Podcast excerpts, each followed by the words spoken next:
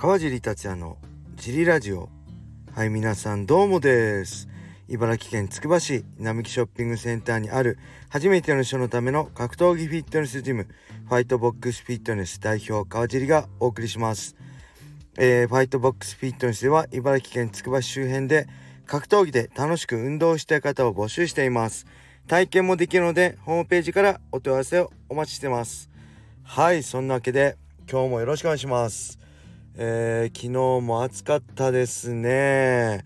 というわけでね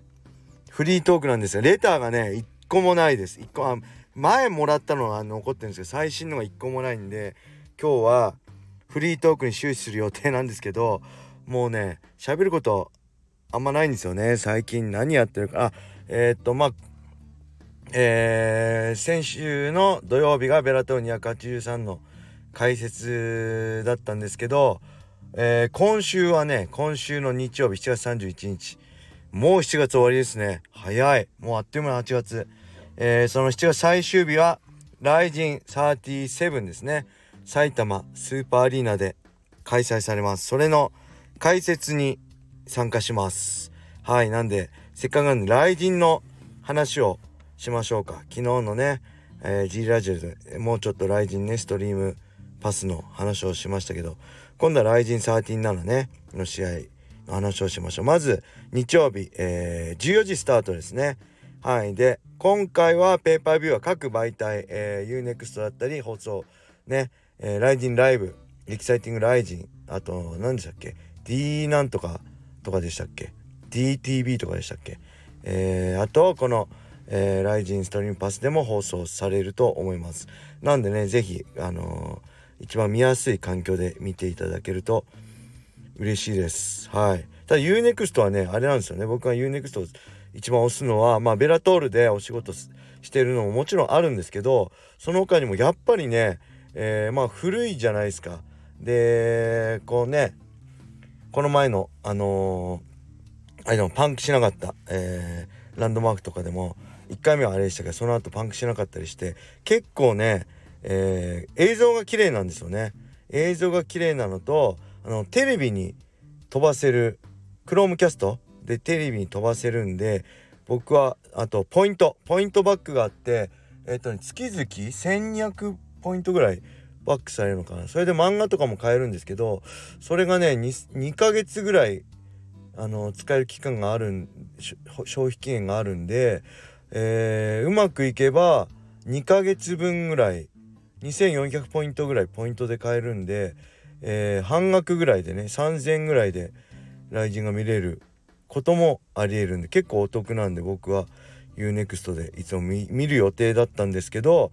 今回なんとね、えー、連続ライディン36、37とね連続でお仕事いただいたので、えー、当日は埼玉スーパーアリーナでね解説席で格闘技の楽しさを皆さんに伝えていきたいと思います。はい。えー、あとね解説で思い出した僕ね、えー、まあ結構解説に 高評価いただいていいねって分かりやすかったりって言われてすごいね嬉しいしやりがいになるんですけど自分でねいっつもね話しててあのー、気になっちゃうああと思っちゃうのが「何々ですね」っていうところ「何々すね」ってねあのインチキ定年語みたいなのを喋っちゃうんですよ。何々すねとかねそれがねすごい言った後に気づいていつもああ言言ってしまったと思って、ね、しっかりね丁寧にね「何々ですね」とか「何々です」とかねあのー、しっかりしたね言葉を使いたいといつも気をつけてるんですけどなんかねついつい癖でね「何々す」とかってね適当な言葉喋っちゃうんでその辺もあ家事今使ったなとかね注意して 聞いていただけるとあの、いいんじゃないかと思います。そんなライジン37なんですけどまずはやっぱり、えー、これですね。えー、ライジンワールドグランプリ2022年2022スーパートムウェイトねトーナメントね1回戦。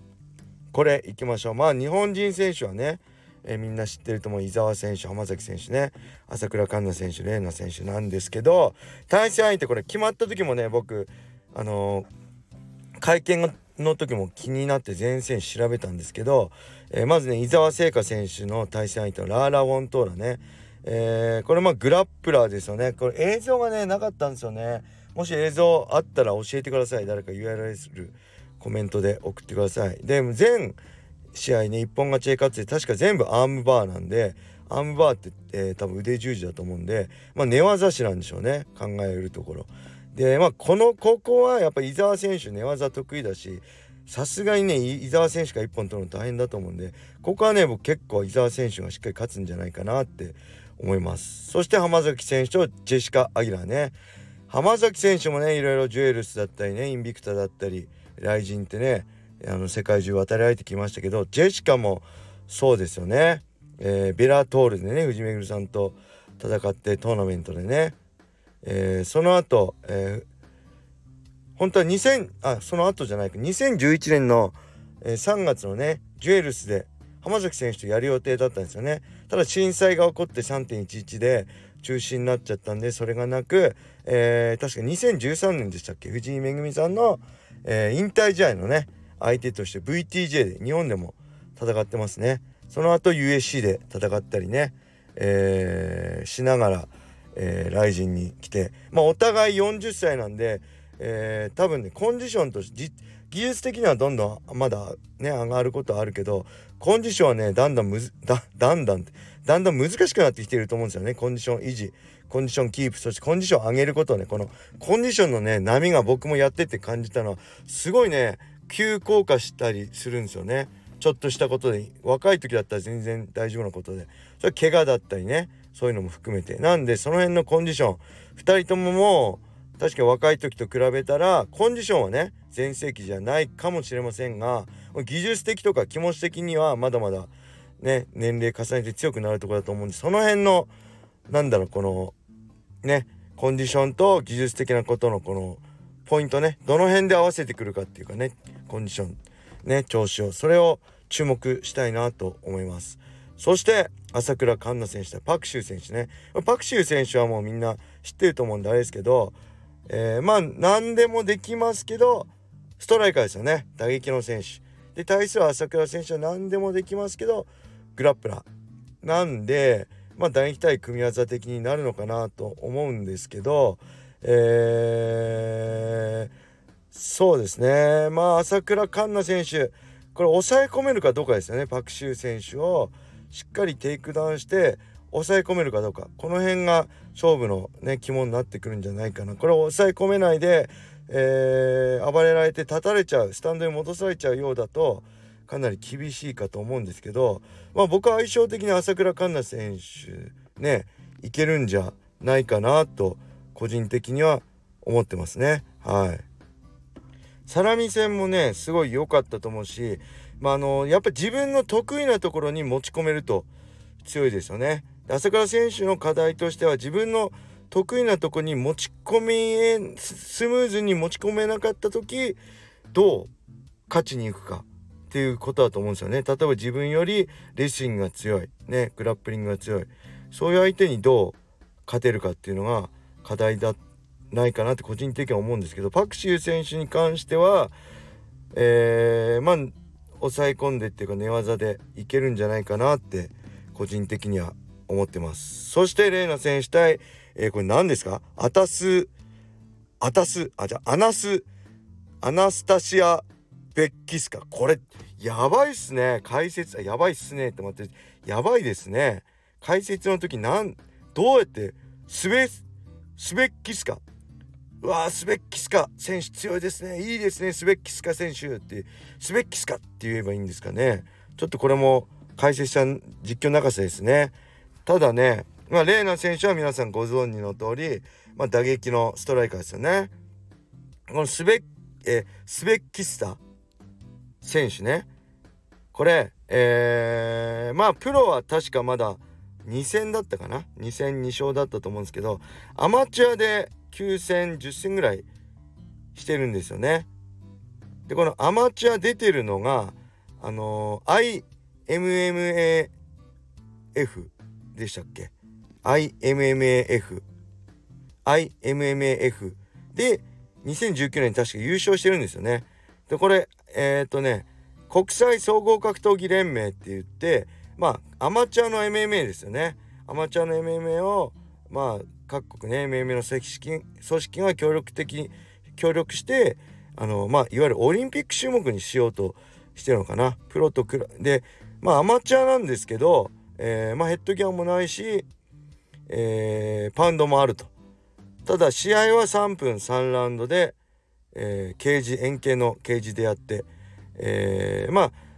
あれですね。シニアジュニアユースって3つの部門に分かれてて、まあ、階級も、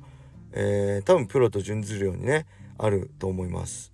で肘打ち前腕を使った打撃はダメでヒールフックもダメ。で首は頸椎を圧迫する決め技ネッククランクやねツイスターとかはダメですね。あと膝蹴りを頭に当てちゃダメなんですよね。はい。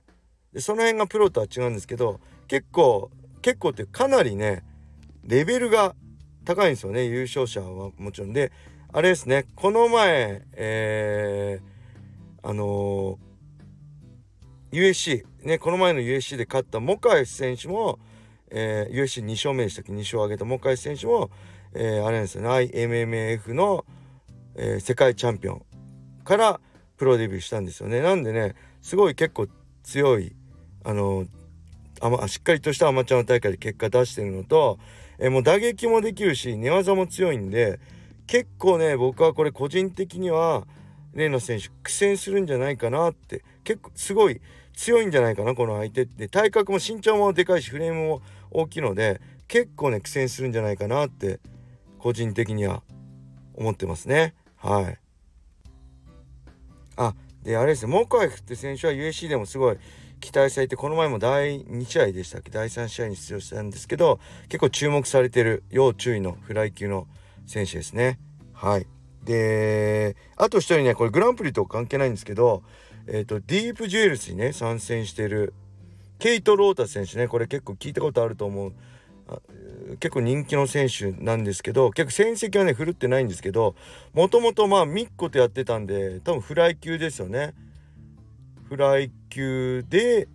えー、57キロ。でその後確かストロー級52キロに落としたと思うんですけど今回の次のジュエル戦に50キロでね、えー、契約対中で戦うんでこれもしかしたらこの49キロのねライジンスーパーアトム級に標準を合わせての戦いなのかなってなんかふと契約退場見て思ったんでもしかしたらねどんどんこのライジンのまあ花があってねすごい魅力的な選手なんでその辺も含めて、えー、このトーナメントから来年にかけてね、えー、このライジンスーパーアトム級ちょっとあの過酷な争いになりつつね、えー、すごい戦い見れるんじゃないかなって個人的にはね期待しております。はいあそんな感じで結構喋りましたね。13分、えー、フリートーク終始しました。レターもどしどしお待ちしてます。レターがないと、えー、今週1週間は全部雷神の話になります 雷神休んでる間だいぶね雷神の試合見たんで予習もバッチリですはいそれでは今週末7月31日は、えー、ライジン37ね、埼玉スーパーアリーナ、14時開始です。ね、えー、各ね、ペーパービュー配信を見ていただけると、会場に来ていただいてもいいし、えー、私も解説として参加します。よろしくお願いします。はい、それでは今日はこれで終わりにしたいと思います。皆様、良い一日を。またね